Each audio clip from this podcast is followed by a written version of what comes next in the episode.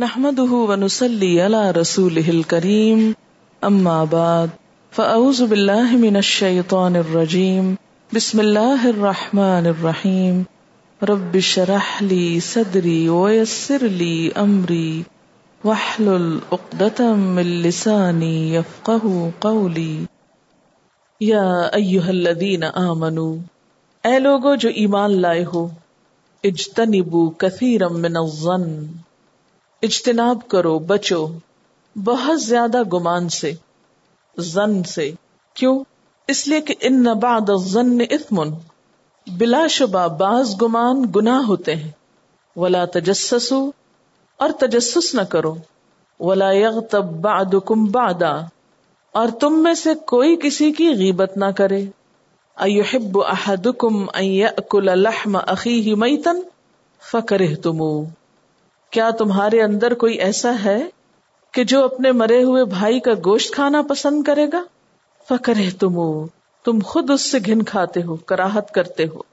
واتقوا اللہ اور اللہ سے ڈرو۔ ان اللہ تواب الرحیم بے شک اللہ تعالی توبہ قبول کرنے والا مہربان ہے۔ یہاں کچھ غلط باتوں اور برے اخلاق سے بچنے کی طرف توجہ دلائی گئی ہے۔ جس میں سب سے پہلا زن ہے۔ ایمان والوں کو بہت زیادہ گمان کرنے سے بچنے کو کہا جا رہا ہے۔ گمان کیا چیز ہے؟ کسی کے بارے میں رائے رکھنا، سوچنا، خیال کرنا۔ فرمایا کہ بہت زیادہ گمان سے بچو۔ تو اس سے کیا پتا چلتا ہے کہ گمان تو ہوگا۔ یہ تو ہو نہیں سکتا کہ آپ کسی کے بارے میں کوئی اوپینین نہ رکھیں۔ آپ کا کسی کے بارے میں کوئی خیال نہ ہو، کوئی رائے نہ ہو۔ لیکن جس چیز سے روکا جا رہا ہے، وہ کیا ہے؟ کثیر من الزن زن میں سے بہت سارے جو زن ہیں، ان سے، یا کثرت والے زن سے۔ کون سا گمان بار بار آتا ہے؟ کون سا خیال بار بار ستاتا ہے؟ عموماً جو برا ہوتا ہے۔ کسی کے بارے میں اچھا گمان اور اس کا کثرت سے آنا وہ کوئی ایک آدھ انسانی ہو سکتا ہے۔ لیکن یہ ایک عادت بن جاتی ہے کہ دوسروں کے بارے میں نیگیٹو تھنکنگ برا سوچنا اور پھر سوچتے چلے جانا اور اس کو فالو اپ کرنا اور ریپیٹڈلی ایسا کرنا اور کرتے رہنا۔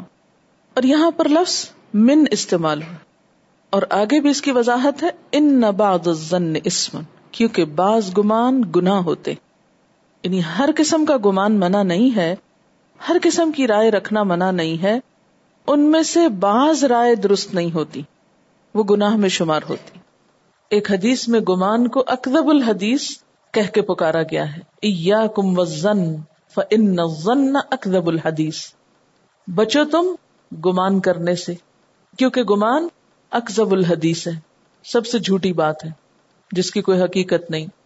اصل بات یہ کہ جب انسان کا کسی کے بارے میں گمان غلط ہو جاتا ہے، خیال غلط ہوتا ہے، تو اس کے بعد اس کی ہر بات غلط نظر آتی، کیونکہ اس کے بارے میں انسان کا ذہن یا سوچ منفی ہو جاتی، اور انسان ایک غلط راستے پہ چل پڑتا ہے، ایک بری ڈگر پہ چل پڑتا ہے۔ اس کی خوبیوں کی تلاش کی بجائے اس کے ایب تلاش کرنے لگتا ہے۔ اگر دیکھا جائے تو اکثر تعلقات کی خرابی کی بنیاد برا گمان ہوتی۔ کسی سے بھی آپ کے تعلقات اگر درست نہ رہے تو جان لیجیے کہ اس کے پیچھے برا گمان چھپا ہوا ہے۔ اس لیے فتنے کا دروازہ کھولنے سے بھی بچنے کو کہا گیا ہے کہ یہ دروازہ کھولو ہی نہ۔ اور دروازہ کیا ہے؟ گمان۔ برا خیال نہ آنے دو۔ اگر آ جائے تو اس کو جڑ نہ پکڑنے دو، ٹھہرنے نہ دو۔ اچھا بعض لوگوں کا طریقہ ہی ہوتا ہے کہ جس سے بھی تھوڑا سا اختلاف ہوا، جس نے بھی ان کی بات نہ مانی، یا ان کی بات کو اہمیت نہ دی، یا ان کے مشورے کو قبول نہ کیا، تو وہ فوراً اختلاف کرنے والے کا کوئی برا پہلو یا اس کی برائی ڈھونڈنے میں لگ جاتے ہیں، اس کے بارے میں برا سوچنے لگتے ہیں۔ مثلاً اگر کسی کے اندر چار خوبیاں ہیں اور ایک کوئی خامی ہے تو وہ چار خوبیوں کو چھوڑ کر ایک خامی کے پیچھے پڑ جاتے ہیں اور ساری سوچ کا نقطہ مرکز وہی بنا لیتے ہیں۔ ساری ایکٹیویٹی اسی پہ منحصر ہو کے رہ جاتی۔ یعنی انسان پھر اس گمان سے اتنا انفلوئنس ہو جاتا ہے۔ وہ غبار اس کو اتنا چھپا لیتا ہے اپنے اندر کہ جیسے آندھی جب چلتی ہے نا تو غبار ہی غبار ہوتا ہے۔ ایک تو بادلوں کی وجہ سے آسمان نظر نہیں آتا نا۔ تو جب اندھیریاں چلتی ہیں تو اس ہوا کو اندھیری اس لیے کہا جاتا ہے کہ وہ ایک اندھیرا سا کر دیتی اس کے پار کچھ بھی صاف نظر نہیں آتا متلا ابر، آلود سا لگتا ہے۔ حالانکہ بادل نہیں ہوتے وہاں۔ سب غبار ہوتا ہے، اڑ کے اوپر آسمان پہ چلا جاتا ہے۔ تو بالکل انسان کے دل اور دماغ پر برا گمان ایک اندھیری کی طرح یا آندھی کی طرح یا ایک پولوٹیڈ ماحول کی طرح چھا جاتا ہے، جس کے پیچھے انسان صاف چیز کچھ دیکھ ہی نہیں سکتا، کسی کی کوئی خوبی نظر ہی نہیں آتی۔ حدیث میں آتا ہے، المؤمن غر کریم، مومن بھولا بھالا اور شریف ہوتا ہے۔ یعنی بہت چالاک نہیں ہوتا کہ لوگوں کی صرف خامیاں ہی تلاش کرتا رہے، بلکہ ہر ایک کے بارے میں اچھا خیال رکھتا ہے۔ لیکن عموماً لوگوں کا حال یہ ہوتا ہے کہ آغاز بدگمانی سے کرتے ہیں ہاں کوئی پروو کر دے، اپنے آپ کو اچھا تو ٹھیک ہے۔ اصل میں گمان کرنا بھی گمان کرنے والے کو نقصان دیتا ہے۔ جیسے کوئی شخص مچھلیاں پکڑنے کا شوقین ہوتا ہے نا، تو وہ اس میں اتنا دیوانہ ہو جائے کہ سانپ بھی پکڑنے لگے تو کیا ہوگا؟ اگر مچھلی کی وجہ سانپ پکڑ لیا تو اس کو کاٹ کھائے گا۔ تو گمان بھی اسی طرح بے سوچے سمجھے کچھ چیزوں کو اپنے دماغ میں بٹھا لینا ہے جو انسان کے اپنے لیے نقصان دہ ہو جاتی بعض اوقات انسان اچھے دوستوں کو، اچھے رشتوں کو بہت سی نعمتوں سے خود کو محروم کر کے رکھ دیتا ہے۔ اب اس میں آپ دیکھیے کہ گمان کی کئی قسمیں ہوتی ہیں۔ یہاں بعض گمان جو ہے ان کو گناہ کہا گیا ہے۔ ایک گمان جو ہے، وہ تو پسندیدہ ہے، مطلوب ہے، ہونا چاہیے اور وہ ہے، اللہ تعالیٰ کے بارے میں اچھا گمان رکھنا، رسول اللہ صلی اللہ علیہ وسلم کے بارے میں اچھا گمان رکھنا، نیک لوگوں کے بارے میں اچھا گمان رکھنا۔ کیونکہ حدیث میں آتا ہے نا، ولا احدکم الا وهو يحسن الظن بالله تم میں سے کسی کو اس کے بغیر موت نہ آنی چاہیے کہ اس کا اللہ کے ساتھ اچھا گمان ہو۔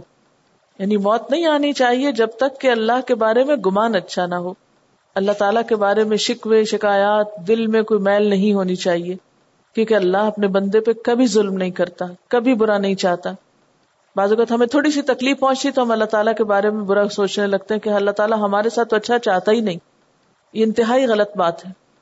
حدیث قدسی میں بھی آتا ہے نا کہ انا ان دزن نے اب دی بھی میں اپنے بندے کے ساتھ اس کے گمان کے مطابق معاملہ کرتا قرآن پاک میں وہ آیت آپ نے پڑھی تھی نا، ذالکم ظنکم الذی ارداکم یہ تمہارا گمان ہے جس نے تم کو ہلاکت میں ڈالا۔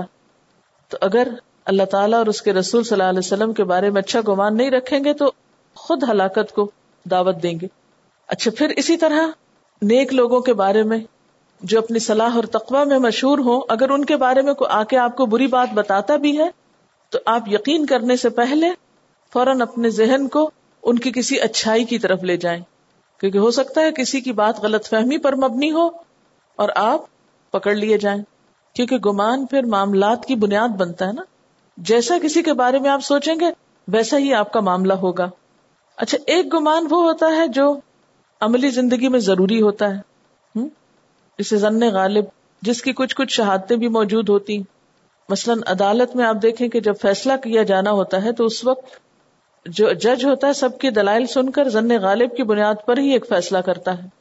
اچھا اسی طرح ایک گمان ہے تو بدگمانی مگر جائز ہے۔ مثلاً ایک شخص بارہا تجربے سے آپ کو اپنا برا ہونا ثابت کرتا ہے، تو اب آپ اس کے بارے میں بلا وجہ کیوں خوش گمانی رکھیں گے؟ اسی کے بارے میں آتا ہے، ان من الحزم سوء الظن یعنی احتیاط کی بات یہ ہے کہ انسان بدگمانی کرے۔ اب یہ کس معاملے میں احتیاط کی بات ہے کہ اگر کسی کو چوری کرتے ہوئے دیکھا ہو تو انسان اپنا بیگ سنبھالنے سمیٹنے لگ جائے۔ اب ہر ایک کو تو چور نہ سمجھے، لیکن جس کو اس نے دیکھ لیا، اس کو پتا چل گیا کہ یہ شخص گڑبڑ کرتا ہے۔ تو اس سے اگر اپنی چیزوں کو لاک کرے یا سنبھال کے رکھے، یا اس کے بارے میں اس کا خیال ہو کہ یہ کہیں مجھے بھی نہ ہاتھ دکھا جائے، تو اب ہے تو یہ بدگمانی کو ضروری نہیں کہ دکھائے، لیکن آپ کا یہ گمان ایک حقیقت پر مبنی ہے، کیونکہ آپ نے اپنی آنکھوں سے اس کو غلط کام کرتے ہوئے دیکھا ہے۔ تو وہاں تو آپ حسن زن نہیں رکھ سکتے۔ اور جو گمان برا ہے وہ کیا ہے دراصل؟ کہ انسان بغیر کسی دلیل کے، بغیر کسی بنیاد کے، بغیر کچھ سوچے سمجھے دوسروں کے بارے میں برا سوچتا رہے۔ مثلاً حضرت عائشہ رضی اللہ تعالی عنہا پر جب الزام لگا تھا، تو وہ کیا تھی؟ ایک مس انڈرسٹینڈنگ تھی۔ کچھ لوگوں نے اس کو سچ سمجھ لیا۔ بہت سے لوگوں نے سنا اور خاموشی اختیار کر لی۔ لیکن کچھ لوگ ایسے تھے جو اس کو آگے لے چلے۔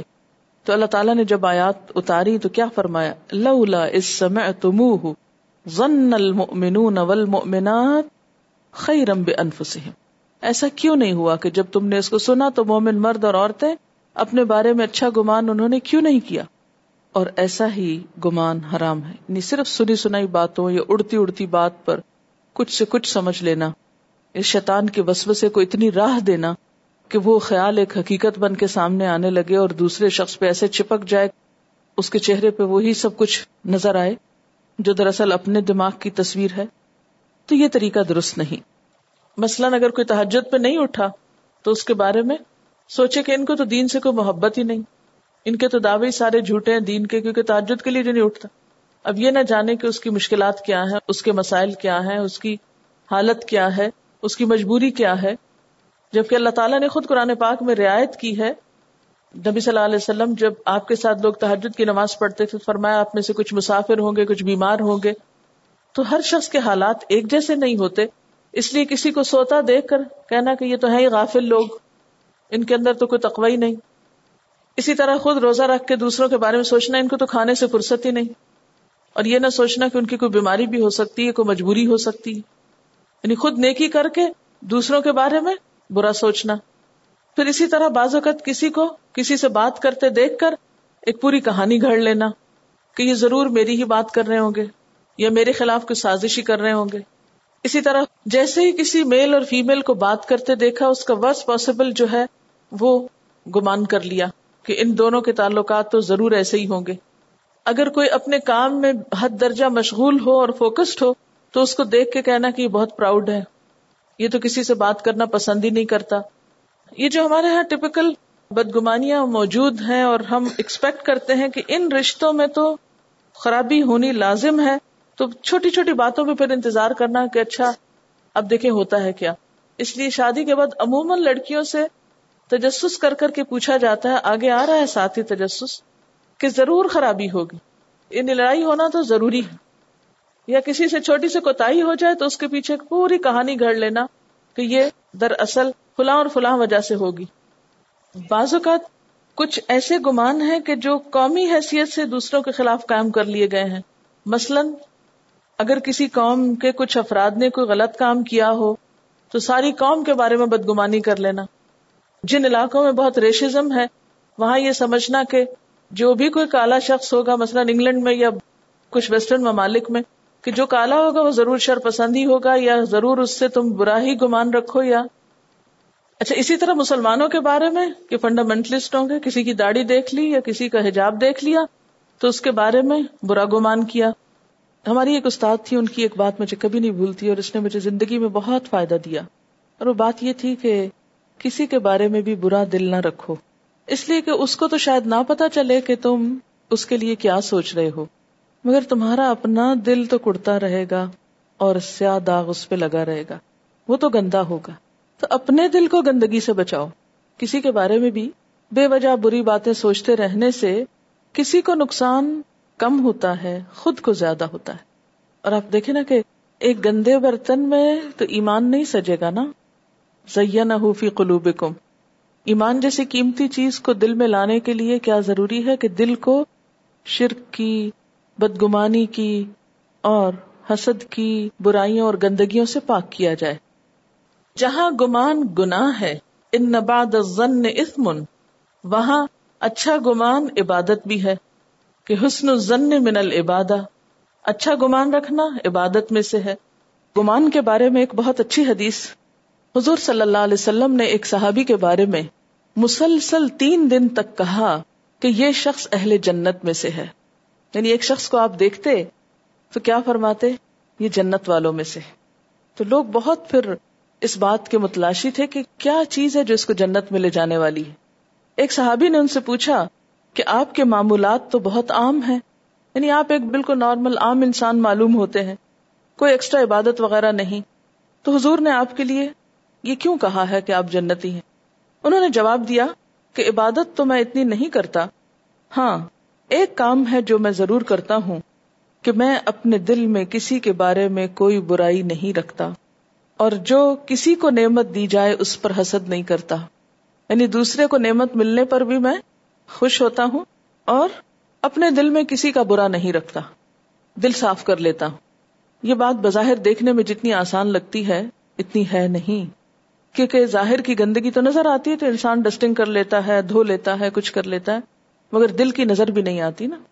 اس لیے اس کی طرف توجہ بھی نہیں ہوتی۔ اچھا ایسا نہیں ہو سکتا کہ کوئی چیز ہمیشہ صاف رہے۔ مثلاً آپ بے شک ہاتھ دھو کے نکلیں تھوڑی دیر کے بعد، اگر آپ کو کھانا کھانے کی ضرورت ہو تو آپ کو پھر ہاتھ دھونے ہوگے کہ کسی نہ کسی چیز کو آپ ٹچ کر چکے ہو بظاہر میل نہ بھی نظر آئے، لیکن مصنون بھی یہ کہ کھانا کھانے سے فوراً پہلے ہاتھ دھوئے جائیں۔ تو ایسا ہوتا ہے کہ کوئی چیز محض سجاوٹ کے طور پر بھی ہو، تو اس کے سجانے اور اس کی مینٹیننس میں بسا اوقات بہت خرچ اٹھتا جاتا ہے۔ شیشے پہ کچھ بھی نہ پڑے تو آپ دیکھیں گے کچھ دن کے بعد گدلا نظر آئے گا۔ گرد تو پڑتی ہے۔ اسی طرح دل کے اوپر بھی گرد پڑتی ہے، یہ نہیں ہو سکتا کہ کوئی شخص آپ کو اذیت دے اور آپ کے دل پہ گرد نہ آئے۔ جس طرح ایک صفائی پسند انسان اپنے سامنے کی چیز پر کوئی داغ برداشت نہیں کرتا، اسی طرح جنت میں جانے والے اپنے دلوں پہ کوئی داغ برداشت نہیں کرتے اور ان کو ساتھ ساتھ دھو ڈالتے ہیں۔ گمان کو اچھا کرنے کے لیے کیا ضروری ہے کہ انسان کچھ اور میئر ایسے لیں کہ انسان کا گمان خراب نہ ہو۔ آگے ان باتوں سے روکا جا رہا ہے جو گمان کو، خیال کو پلوٹ کرتی، جو بدگمانی کا سبب بنتی۔ عام طور پر اگر کسی کا کوئی عیب نظر آ جائے، تو انسان کو کیا کرنا چاہیے؟ معاف کر دینا چاہیے، اگنور کر دینا چاہیے، دل بڑا کر لینا چاہیے۔ اور پھر خیرخائی کے ساتھ اصلاح کی کوشش کرنی چاہیے۔ لیکن یہ کہیں بھی حق نہیں پہنچتا کسی کو کہ انسان اگر کسی کے بارے میں خیال اچھا نہیں رکھتا تو آگے بڑھ کر تجسس شروع کر دے۔ اسی لیے کیا فرمایا؟ اولا تجسس تجسس نہ کرو۔ اللہ تعالیٰ سے پڑھ کر ہماری نفسیات کون جانتا اس کو پتا تھا نا کہ لوگ بدگمانی کے بعد تجسس میں لگیں گے۔ اس لیے فرمایا، ولا تجسس۔ اگر گمان برا ہو ہی گیا تو بس یہیں رک جاؤ۔ تجسس نہ کرو۔ اس سے آگے نہ بڑھو۔ کسی کی چھپی باتیں ڈھونڈنے کی کوشش نہ کرو۔ ہر ایک سے معاملہ کیسے کرو؟ اس کے ظاہر پہ کرو۔ کون کیسا ہے؟ وہ اپنے ظاہر میں کیسا ہے؟ اولا تجسس اور تجسس نہ کرو۔ تجسس۔ ایک تجسس ہوتا ہے اور ایک تحسس ہوتا ہے۔ یعنی ایک ہا کے ساتھ اور ایک جیم کے ساتھ۔ دونوں کا معنی باہم ملتا جلتا ہے۔ جیم، سین سین۔ جس۔ اور اس سے جس جس۔ ہاں؟ تو اس کا اصل معنی ہوتا ہے رگ کو چھونا۔ نبز دیکھ کے معلوم کرنا کہ کوئی بیمار ہے یا تندرست ہے۔ کسی کی اندرونی حالت معلوم کرنا۔ حکیم لوگ ہوتے ہیں نا نبز پہ ہاتھ رکھ کے پوری اندرونی کیفیت کا ذکر کر دیتے ہیں۔ تو تجسس بھی اندرونی معاملات کی ٹو لگانے کا نام ہے۔ اور ایک تحسس ہوتا ہے ہا کے ساتھ، وہ تلاش اور جستجو کے معنی میں آتا ہے، جو کہ پازیٹو معنی رکھتا ہے، جیسے سورت یوسف میں آتا ہے تحسس من یوسف و عقی کہ یوسف اور اس کے بھائیوں کے بارے میں ٹوہ لگاؤ۔ وہاں ٹو لگانا، ڈھونڈنا، تلاش کرنا درست معنی میں ہے، لیکن تجسس، کسی کی خامی یا ایب معلوم کرنا، یا کسی کی پرائیویٹ لائف میں مداخلت کرنا، اور عموماً نیگیٹو معنوں میں لینا تاکہ کسی کی برائیاں یا ایب نکال کے ڈھونڈ کے اس کو بدنام کیا جا سکے۔ کیونکہ ہمیں کیا حکم ہے کہ اگر کسی کی خامی، برائی ڈھونڈے بغیر بھی نظر آ جائے تو اس پہ بھی پردہ ڈال دینا چاہیے۔ کہاں یہ کہ اسے ڈھونڈ کے تلاش کر کے، جستجو کر کے سب کے سامنے پھیلائی جائے۔ اسلام نے انسان کو ایک حریت عطا کی ہے، ایک شخصی آزادی عطا کی ہے۔ اس کی پرائیویسی کو پروٹیکٹ کیا ہے۔ دوسرے کو حق نہیں دیا کہ وہ اس میں جھانکے، اس کی ٹو لگائے۔ اور جاسوسی کی ممانت جو ہے، یہ صرف افراد کے لیے نہیں اقوام کے لیے بھی ہے۔ اسلامی حکومت کی ذمہ داریوں میں سے یہ نہیں کہ لوگوں کے چھپے ہوئے ایب جاسوسی کے ذریعے ان کو منظر عام پہ لا کے ان کو کوڑے لگائے، بلکہ جو برائیاں ظاہر ہو جائیں، کھلی برائیاں ان کی اصلاح کرے۔ اور اصلاح کے لیے جاسوسی کا نظام نہیں، واض و تلقین، اچھی نصیحت اور تربیت کے طریقے بتائے گئے۔ یعنی اگر کسی کے اندر کوئی خامی ہے یا ایب ہے تو یہ ہمیں نہیں کہا گیا کہ تم اچھا چھپ چھپ کے دیکھو وہ کیا کرتا ہے۔ اور پھر کہو کہ میں تو اس لیے دیکھ رہا ہوں کہ مجھے پتا چل جائے وہ ہے کیسا تاکہ میں اس کی اصلاح کروں۔ نہیں۔ جہاں کہیں محسوس ہو جائے کہ کسی کے اندر خرابی ہے، تو پھر انسان ان جنرل ٹرمز بات کرے، نہ کہ ٹو لگائے اور پیچھے پڑ جائے۔ آپ صلی اللہ علیہ وسلم نے فرمایا تھا کہ مجھے میرے صحابہ کے بارے میں ایسی باتیں نہ پہنچاؤ جو مجھے ان سے بدگمان کر دیں۔ تاکہ میں جب ان سے ملوں تو میرے دل میں ان کے لیے کوئی بدگمانی نہ ہو۔ اور پھر آپ دیکھیے کہ گمان جب ہوتا ہے تو تجسس شروع ہوتا ہے۔ پہلے خیال آتا ہے، پھر انسان ٹو لگانے لگتا ہے، آگے بڑھتا ہے۔ اور خاص طور پر لوگوں کی پرائیویٹ لائف کے بارے میں تجسس بہت بد اخلاقی کی بات ہے۔ کون کیا کھاتا ہے؟ کیا پہنتا ہے؟ کس کا ذریعہ آمدنی کیا ہے؟ کیسے گھر میں رہتا ہے؟ چھوٹی چھوٹی چیزوں کے بارے میں بہت کیوراسٹی ظاہر کرنا۔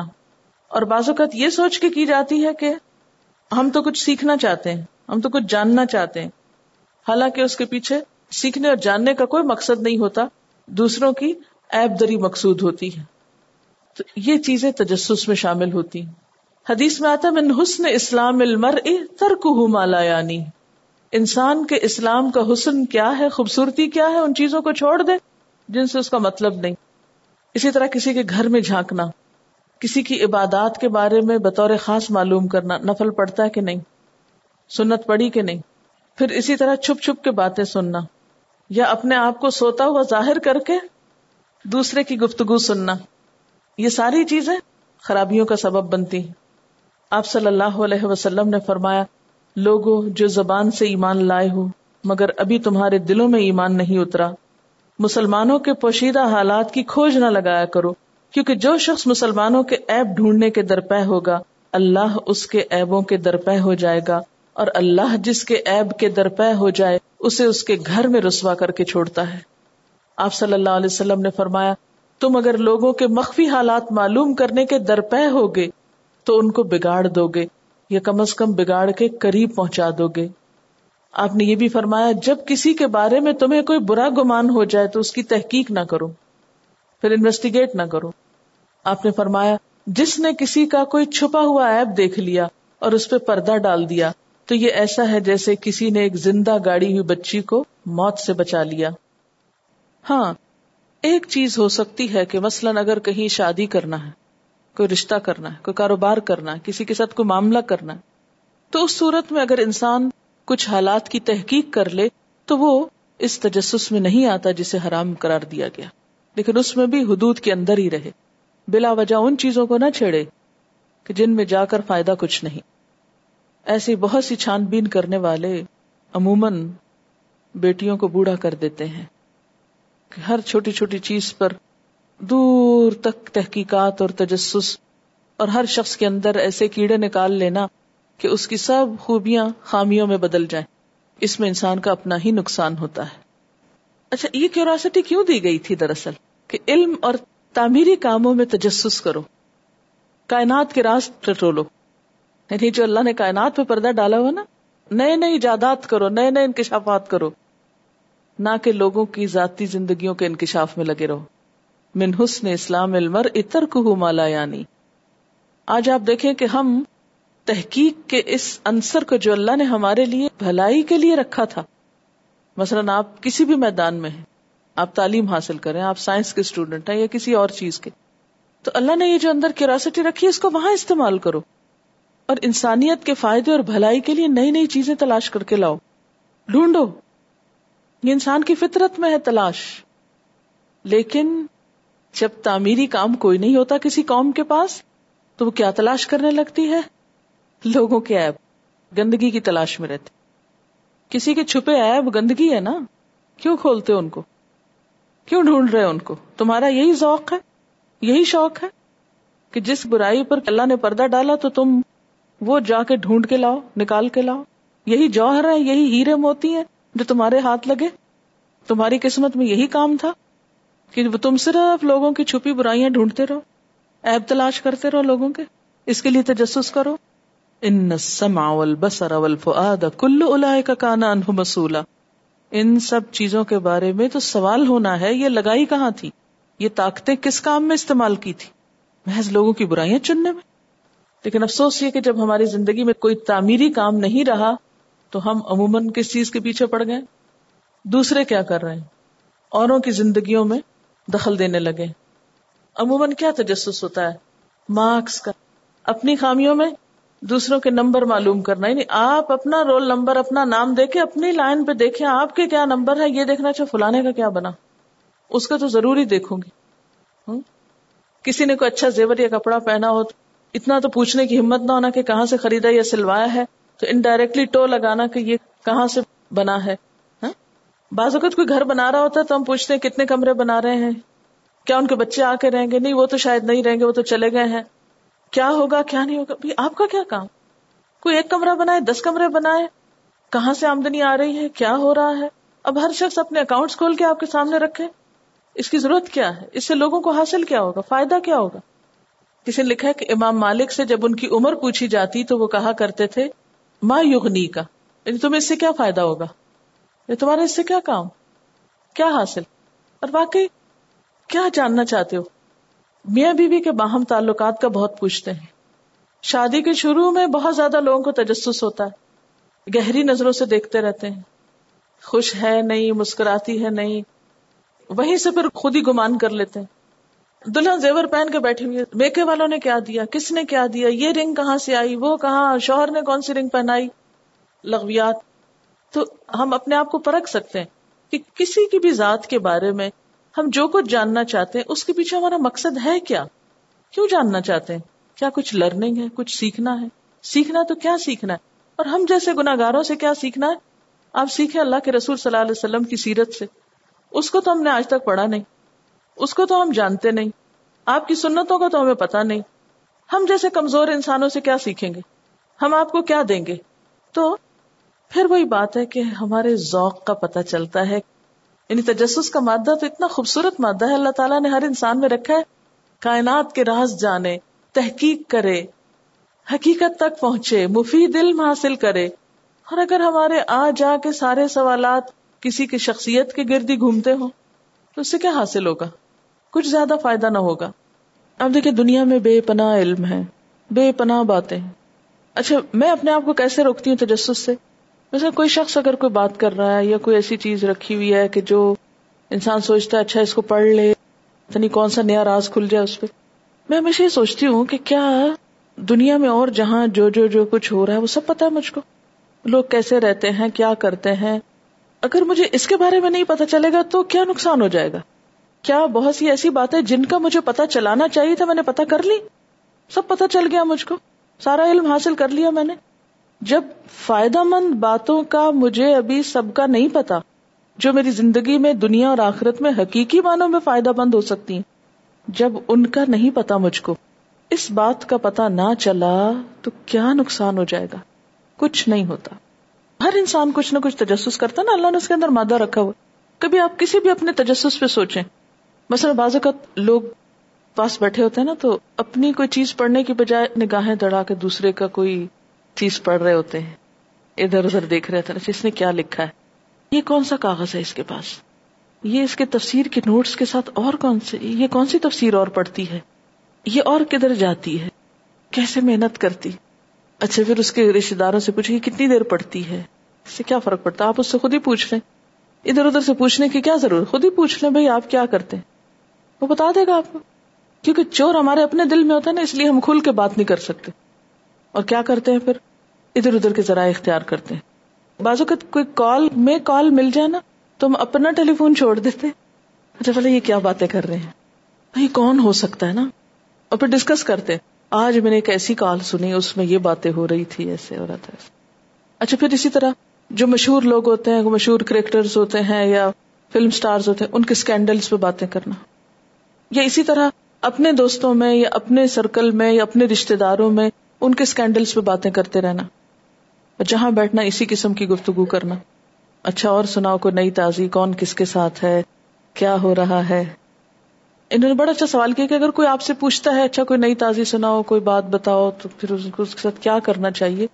میرے جیسا کوئی ہو تو اسے کہ ایک منٹ ٹھہرو اور کتاب لے آؤں گے یا میں تمہیں سناتی ہوں۔ پھر نہیں کریں گے۔ اگلی دفعہ نہیں پوچھیں گے۔ کہیں گے، یہ بور لوگ ہیں۔ تو کیا ہوا؟ ہم نے ان کی نظروں میں بڑا بننے کے لیے اپنے امان نامے گندے کرنے۔ اچھا ہم خود بھی تو ڈرتے نا، لوگ کہیں گے اچھا ایسا ہے، ویسا ہے۔ سوال ہے، بیویاں عموماً شوہروں کی جیبیں بلز وغیرہ چیک کرتی ہیں۔ کیا اس کی اجازت ہے؟ اکثر وائفس کو بے بنیاد شک ہوتا ہے کہ شوہر ماں کو پیسے تو نہیں دیتا یا کہیں اور چکر تو نہیں۔ اس میں ایک چیز جو ہے، جیسے شوہر ماں کو پیسے تو نہیں دیتا، اس کا تجسس تو نہیں ہونا چاہیے۔ اس کا مال ہے، اس کی ماں ہے، دیتا رہے۔ آپ کو کیا نقصان ہے؟ دل بڑا کرے ایک شوہر جو ماں کے ساتھ سلا رحمی کر رہا ہے، کیا اس کا آپ پر کوئی ببال آئے گا؟ آپ کا کیا نقصان ہوگا؟ آپ کے رسک میں سے کیا جائے گا؟ کچھ نہیں جاتا۔ کرنے دیں۔ وہ جتنا ماں کے ساتھ کرے گا، اس سے پلٹ کے زیادہ آپ کے پاس اللہ بھیجے گا۔ اللہ پہ بھروسہ تو کر کے دیکھیں۔ لیکن یہ جو دوسرا حصہ ہے کہ کسی اور چکر میں تو نہیں۔ ٹھیک ہے، شوہر بیوی کا لباس ہے، بیوی شوہر کا لباس اس بات کی خبر ہونی چاہیے اور اس بات کا علم ہونا چاہیے۔ لیکن ایسا بھی نہیں کہ آپ اپنی زندگی اجیرن کر لیں اور محض وہم کا شکار ہو جائیں۔ کچھ عرصے پہلے خاتون میرے پاس آئی اور ان کی زندگی حرام ہو چکی تھی۔ محض اس شک میں۔ اور شک کہاں سے کہ وہ جیسے شوہر کے آفس میں گئی ہیں، وہاں ٹیبل پر ایک فون نمبر رکھا ہوا تھا، وہ اٹھا لائی کر کے دیکھا کہ کسی لڑکی کا تو نہیں۔ اور پھر وہ پریشانی اور پریشانی اور پریشانی ایسی دلدل میں جا گھسی کے جس سے نکلنے کا راستہ نہیں پتا چل رہا۔ تو اب ضروری ہے کہ اگر کہیں شوہر نے کوئی نمبر لکھ کے رکھا تو کسی عورت کا ہی نمبر ہوگا یا کسی تو اس طرح کے بے بنیاد شک نہیں ہونے چاہیے۔ دیکھیں کہ بے بنیاد شک منع ہے، لیکن ایک شخص کے عمل سے اگر کوئی ایسی چیز ظاہر ہو رہی ہے تو وہ بالکل ہی ایک اور چیز ہے۔ تو شوہر بیوی کا لباس ہے، بیوی شوہر کا، ان کو بھٹکنے سے، غلط رستوں پہ جانے سے بچانا بھی ضروری ہے۔ یہ لیک آف کمیونیکیشن سے بھی ہوتا ہے۔ تو تجسس کی بجائے کمیونیکیشن بڑھا لے ٹھیک ہے نا؟ جیسے ابھی میں نے کہا نا کہ کسی کی یہ دیکھنے میں کیا کتابیں پڑھتی، کہاں جاتی، تو اس کے بجائے آپ براہ راست اس سے بات کر کے ویسے ہی اندازہ کر لیں۔ یہ چیز بھی تجسس میں آتی ہے کہ کسی شخص سے اس کے بارے میں سوال کرتے جانا کرتے جانا۔ یہ بھی ایک قسم کا بیکار مشغلہ ہے۔ سوال بھی تو ایسا نہیں ہونا چاہیے کہ جو بے مقصد ہو۔ یا تو آپ پھر انٹرویو کا ٹائم لے لیں کسی سے۔ وہ ایک درست بات ہوگی۔ لیکن راہ چلتے کسی کو روک کر آپ سوال شروع کر دیں۔ آپ نے پڑھا کہاں سے، آپ کے بچے کتنے ہیں اور پھر ان میں سے ہر ایک کرتا کیا ہے اور وہ کیا مشغلہ ہے اس کا۔ زچ ہو جاتا ہے نا بعض اوقات انسان ایسے جواب دے دے کر۔ کیونکہ اس میں وقت کا ضیاع بھی ہوتا ہے۔ اپنا بھی اور دوسرے کا بھی۔ یہ بہت اچھی ایک بات کسی نے لکھی کہ جو چھپ کر دوسروں کی باتیں سنتے ہیں، وہ کم ہی اپنی تعریف سنتے ہیں۔ ہم بعض اوقات ایک مشغلہ بنا لیتے ہیں نا، جیسے کسی کی فیس ریڈنگ یا کسی کی مائنڈ ریڈنگ کرنے کے لیے دوسروں کی پرسنالٹی کو سمجھنے کی کوشش کر رہے ہیں۔ اور اس شوق میں ہم دوسروں کو ڈسکس کرتے رہتے ہیں اور تجسس میں لگے رہتے ہیں بعض اوقات۔ اور خود کو تسلی دے دیتے ہیں کہ نہیں، ہماری کوئی بری انٹینشن نہیں ہے، لیکن ہم بس آؤٹ آف کیوریوسٹی اچھا تجسس کرنے کی بھی ایک اور وجہ ہوتی ہے کہ کہیں یہ میرے خلاف نہ کوئی باتیں کر رہا ہو۔ اس لیے میں ذرا یہ دو بیٹھے اچھا میں ذرا کسی کام کے بہانے سے پاس سے گزر کے دیکھتی ہوں۔ کیا باتیں کر رہے ہیں نا؟ ہم کیوں اپنے آپ کو اتنا اہم سمجھتے ہیں کہ اگر کوئی دو لوگ بیٹھے ہیں تو وہ ضرور میری ہی بات کر رہے ہوں گے۔ کیوں میری کر رہے ہوں گے؟ وہ کوئی اور بھی بات کر سکتے ہیں۔ اور اگر کر بھی رہے ہوں تو اس سے کیا فرق پڑتا ہے؟ نہیں، کیا پتا سازش کر رہے ہوں، اس لیے مجھے خبر لگانی ہی لگانی۔ اچھا کیا سازش کر رہے ہوں گے؟ یہ سازشیں کریں گے تو اللہ بھی ہے جو ان کی چالوں کو توڑنے والا ہے۔ اچھا بعض اوقات انفرادی طور پر، بعض اوقات اجتماعی طور پر بھی کیا کیا جاتا ہے؟ مثلا مجھ سے کئی دفعہ لوگوں نے کہا، آپ کو پتا ہے، وہ کچھ لوگ آپ کی مجلس میں صرف تجسس کے لیے آتے ہیں، جاسوسی کرنے آتے ہیں اور رپورٹنگ کے لیے آتے ہیں۔ تو میں نے کہا، اس سے کیا فرق پڑتا ہے؟ شاید انہیں بھی قرآن سے کچھ فائدہ ہو جائے۔ اور اس بات کا مجھے خوف نہیں۔ مجھے کوئی نقصان دے سکیں گے۔ کیوں نہیں دے سکتے؟ اس لیے کہ نفع اور نقصان کا مالک صرف اللہ ہے۔ نمبر ایک۔ دوسری بات یہ ہے کہ ہم یہاں بیٹھ کر نہ تو کسی کے خلاف باتیں کر رہے ہیں، نہ ہی کوئی سازش نہ ہی کوئی ایسی پلاننگ لفظ لفظ ریکارڈ ہوتا ہے۔ مختلف لوگوں کے پاس اپنی ضرورت کی چیزیں بھی موجود ہیں۔ وہ یہاں سے کیا جاسوسی کریں گے؟ قرآن کی جاسوسی کریں گے؟ کوئی ہم اپنی بات تو نہیں کر رہے۔ جو یہ کہہ رہا وہی سنا رہے نا۔ وہ جا کے کیا بتائیں گے؟ کیا چال چلیں گے؟ میکسیمم کیا کر لیں گے؟ کچھ بھی نہیں۔ اچھا بعض اوقات ایسا ہوتا ہے نا کہ کوئی مجھے آ کے ایسی بات کہتا ہے تو وہ ایکسپیکٹ کرتا ہے کہ اچھا میں پھر تھوڑا سا اور پوچھوں گی اچھا وہ کہاں رہتا ہے؟ پھر کس نے بھیجا اس کو؟ اور ان کی کیا سرگرمیاں ہیں؟ اور اور اور اور اور۔ یہ شیطان کی ایک چال ہے۔ کیوں؟ اس لیے کہ میں اپنا کام چھوڑ دوں گی اور صرف اس تجسس میں اور اس سنی سنائی بات کے پیچھے پڑ کے ایک اور ہی سمت بھی جا نکلوں گی۔ تو جو میرا اپنا اصل کاز ہے، اس کا نقصان ہو جائے گا۔ جس چیز میں مجھے محنت کرنی ہے، جس پازیٹو کام کے لیے، اس کے لیے لازمی طور پہ وقت کٹ جائے گا۔ اس وقت مارکیٹ میں ایک ڈیوائس بہت بک رہا ہے، جس کو کمیونیکیشن اسکینر کہتے ہیں، جو فون کالز اور موبائل کال کیچ کر لیتے ہیں۔ اس تجسس نے بہت سے گھروں میں جھگڑے کھڑے کر دیے۔ گمان کے بارے میں ایک بڑا اچھا سوال ہے کہ بعض اوقات بچوں کے بارے میں آپ کو کچھ گمان کرنا پڑتا ہے تو اس کی کس حد تک اجازت ہے؟ کمیونیکیشن تو اپنی جگہ ہے، لیکن بعض اوقات بچوں کے بہیویئر اور رویے کے گھر سے باہر کیا کرتے ہیں؟ آپ کی غیر موجودگی میں کیا کرتے ہیں؟ تو کہاں تک اس بات کی اجازت ہے؟ اس میں بھی آپ دیکھیں کہ بلا وجہ آپ ٹو نہ لگائیں کہ ایک ایک چیز آپ ان کی چھانٹے چھپ کے فون سنے یا ان کی لکھی ہوئی چیزیں پڑھیں، ایسا نہیں کرنا چاہیے۔ ہاں مثلاً آپ بچے کی الماری صاف کر رہے ہیں اور اس میں کوئی آپ کو ایسی چیز نظر آتی ہے؟ مثلاً اگر آپ اپنے بچے کا بیگ دیکھ رہے ہیں اور اس میں ایک ربڑ نظر آتا ہے یا شارپنر نظر آتا ہے جو آپ نے خرید کر نہیں دیا۔ اب آپ کے پاس ایک دلیل ہے کس بات کی کہ آپ پوچھ سکتے ہیں کہ یہ کہاں سے آیا یہ آپ نے تجسس کے لیے نہیں کیا تھا۔ لیکن آپ نے دیکھا کہ ایک ایسی چیز آپ کے بچے کے بیگ میں ہے یا الماری میں یا کمرے میں ہے کہ جو آپ کی خریدی ہوئی نہیں، آپ کی دی ہوئی نہیں، گھر سے نہیں لی گئی، کہیں اور سے آئی ہے۔ اب آپ کے دل میں بدگمانی آتی کہ کہیں اس نے چوری تو نہیں کر لی؟ کیا آپ سوچتے ہیں کہ کسی نے اس کو گفٹ تو نہیں دیا؟ یا کوئی بھی اور برا خیال آپ کے دل میں آتا ہے؟ اب یہ بدگمانی ہوئی کیونکہ اس کے پیچھے ایک سبب تھا۔ اب آپ کا کیا کام ہے؟ آپ کیا کریں؟ اس کے فرینڈ سے پوچھیں یا خود اس سے پوچھیں؟ اس سے پوچھیں۔ اسے کہ بھائی، یہ کہاں سے آیا؟ یہ کس نے دیا تم کو؟ اچھا۔ پھر اگر آپ دیکھیں کہ اس نے مثلاً چرایا اور آپ کو اس کی حرکتوں سے پتا چل گیا کہ بس وہ چپکے سے کہیں سے اٹھا لائے۔ کیونکہ ایک فیز ایسا آتا ہے نا کہ جب ان کو چیزیں اکٹھی کرنے کا شوق ہو جاتا ہے اور ان کو بھی اتنا کانسیپٹ نہیں ہوتا چوری کیا ہے اور زوری کیا ہے یا کچھ، وہ سمجھتے ہیں کہ ہر چیز جو دنیا میں ہے، گھر میں اپنی ہے تو باہر بھی اپنی۔ تو ایسے میں سمجھانے کی ضرورت ہے۔ ایک دم کوئی ناپسندیدہ چیز دیکھ کر ڈرانے، دھمکانے اور خوف زدہ کرنے کی ضرورت نہیں۔ کیوں؟ اس لیے کہ اس کے دل میں ایسا خوف بیٹھ سکتا ہے کہ کبھی دوبارہ وہ آپ کے ساتھ شیئر ہی نہیں کرے گا۔ اور اگر آپ دیکھتے ہیں کہ وہ ایسی چیز ہے اور وہ ایڈمٹ کر لیتا ہے تو آپ اسے سمپلی بتا سکتے ہیں کہ یہ چیز ٹھیک نہیں ہے، ہمیں صرف اپنی چیزیں لینی چاہیے اور سمجھانے کا ایک بہت افیکٹو طریقہ یہ ہے کہ اگر کوئی تمہارے بیگ سے یہ چیز نکال لے، کوئی تمہارے کمرے سے یہ اٹھا کے لے جائے، کوئی تمہارے پوچھے بغیر تمہاری چیز استعمال کرے، تمہیں کیسے لگے گا؟ وہ بتائے گا کہ مجھے اچھا نہیں لگے کہ بچے اپنی چیزوں کے بارے میں بہت پوزیسو ہوتے ہیں کہ ہماری چیز کو کوئی ہاتھ نہ لگائے۔ چھوٹا سا کاغذ بھی کوئی نہ اٹھائے۔ تو جب ان کو اچھا نہیں لگتا، تو دوسروں کا اٹھانا بھی اچھا نہیں ہونا چاہیے۔ اور آپ دیکھیں گے کہ اس طرح آہستہ آہستہ آپ ان کو بہت اعتماد دے کر ان کی ایسی بری آتے چھڑوا سکتے ہیں۔ اچھا ہم لوگ عام طور پہ کیا کرتے ہیں؟ بزدل ہوتے ہیں۔ بچے نے غلطی کی، اس سے تو نہیں پوچھیں گے۔ اس سے پوچھ، اس سے پوچھ، اس اور ایک شہرت کر دیتے ہیں اس خرابی کی۔ کیونکہ بعض اوقات جس سے آپ پوچھ رہے تھے، اس کے فرشتوں کو بھی نہیں خبر ہوتی۔ اور اس طرح آپ کے پوچھنے سے آپ ہی کے بچے کی ایک برائی اس کے سامنے آ گئی۔ وہ اس کی نظروں میں بھی گر گیا۔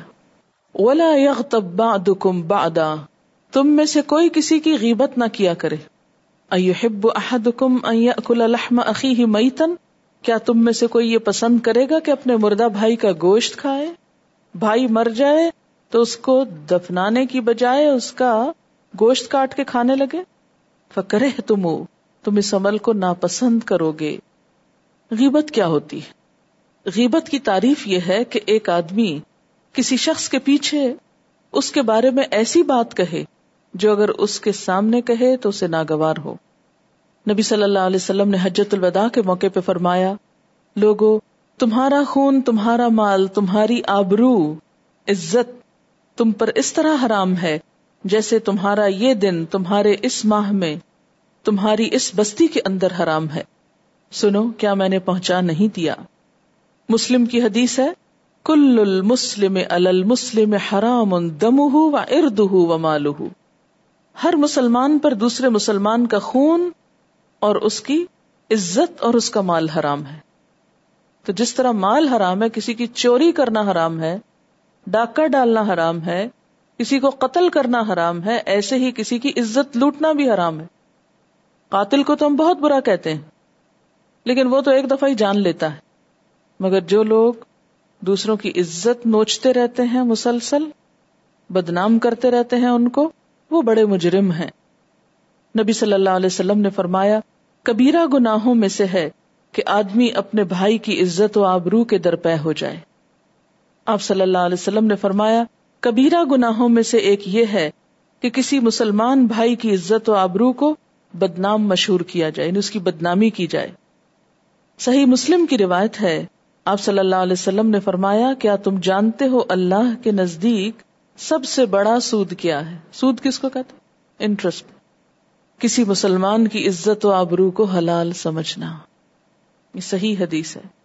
یعنی سود کو تو بہت سے لوگ حرام سمجھتے ہیں کہ بہت بڑا گناہ ہے، لیکن کسی کی عزت خراب کرنا، پامال کرنا، یہ سود سے بھی بڑا گناہ ہے۔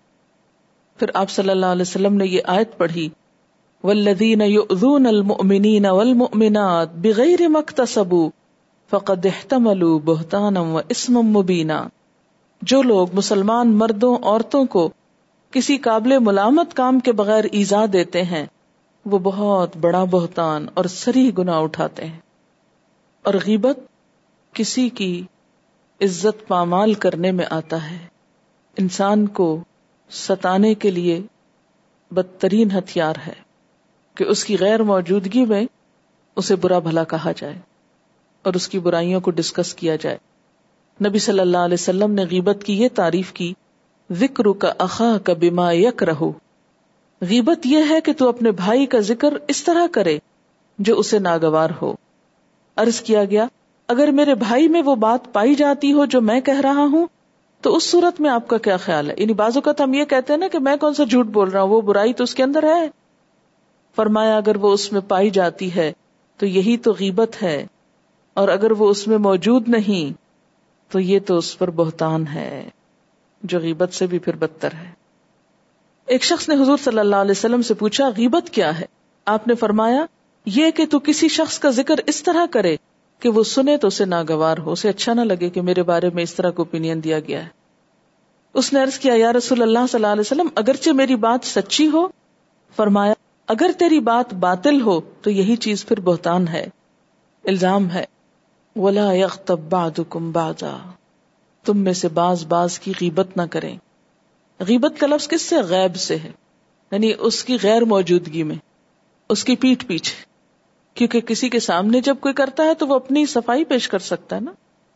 لیکن جب اس کے فرشتوں کو بھی خبر نہیں کہ اس کے بارے میں کیا کہا جا رہا ہے اور کیسی کیسی بات کہی جا رہی ہے، تو وہ اپنا دفاع بھی نہیں کر سکتا، خود کو پروٹیکٹ بھی نہیں کر سکتا۔ اسی لیے اس کو کس سے تشبیح دی گئی؟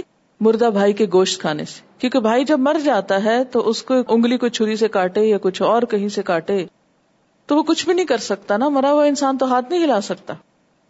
تو غائب انسان مرے ہوئے انسان کی طرح جو خود کو پروٹیکٹ نہیں کر سکتا۔ پوری طرح دوسرے کے رحم و کرم پہ ہوتا ہے نا۔ تو مرے ہوئے انسان کے ساتھ انسان کا معاملہ کیسا ہونا چاہیے؟ ہمدردی کا نا۔ تو ایک مسلمان دوسرے مسلمان کے لیے آخر ہمدردی کیوں نہیں رکھتا؟ جو اس کے اپنے ہی جسم کا ایک حصہ ہے۔ پھر اسی طرح یہ ہے کہ اگر غیبت اس لیے کی جائے کہ دو انسانوں کے تعلقات خراب ہو تو یہ چگلی کہلاتا ہے۔ یعنی برائی کو بس ایسے ہی مزے کے لیے ڈسکس کرتے رہنا، یہ غیبت ہے۔ خاص اچھی کیوں نہ ہو۔ جھوٹ ہے تو بہتان ہے۔ اور اگر فساد ڈالنے کے لیے ہے تو چگلی اسی لیے کیا حکم دیا گیا تھا کہ اگر کوئی فاسق یا بدکار تمہارے پاس کوئی خبر لائے تو تم کیا کرو، اس کی تحقیق کر لیا کرو۔ ایسا نہ ہو کہ بے خبری میں تم کسی قوم سے الجھ پڑو، پھر خود ہی اپنے کیے پہ شرمندہ ہو۔ قرآن پاک میں آتا ہے، ولا تو کل فن مہین حماز مشائم بنمیم مناع للخیر معتد اثیم عطل بعد ذلك زنیم مت اطاعت کرو کسی ایسے شخص کی جو قسمیں کھانے والا ذلیل ہے، اکسانے والا، ادھر ادھر لگانے والا۔ یعنی لگائی بجائی کرنا جس کو کہتے چغل خوری کیا ہے؟ لگائی بجائی کرنا۔ ادھر کی بات، ادھر پہنچانا۔ تو پتا وہ فلاں تمہارے لیے کیا کہہ رہا تھا؟ کچھ سچ اور کچھ جھوٹ ملا جلا کے، تاکہ یہ شخص بھڑک اٹھے اور پھر ایک دم ایکشن لے اس کے خلاف۔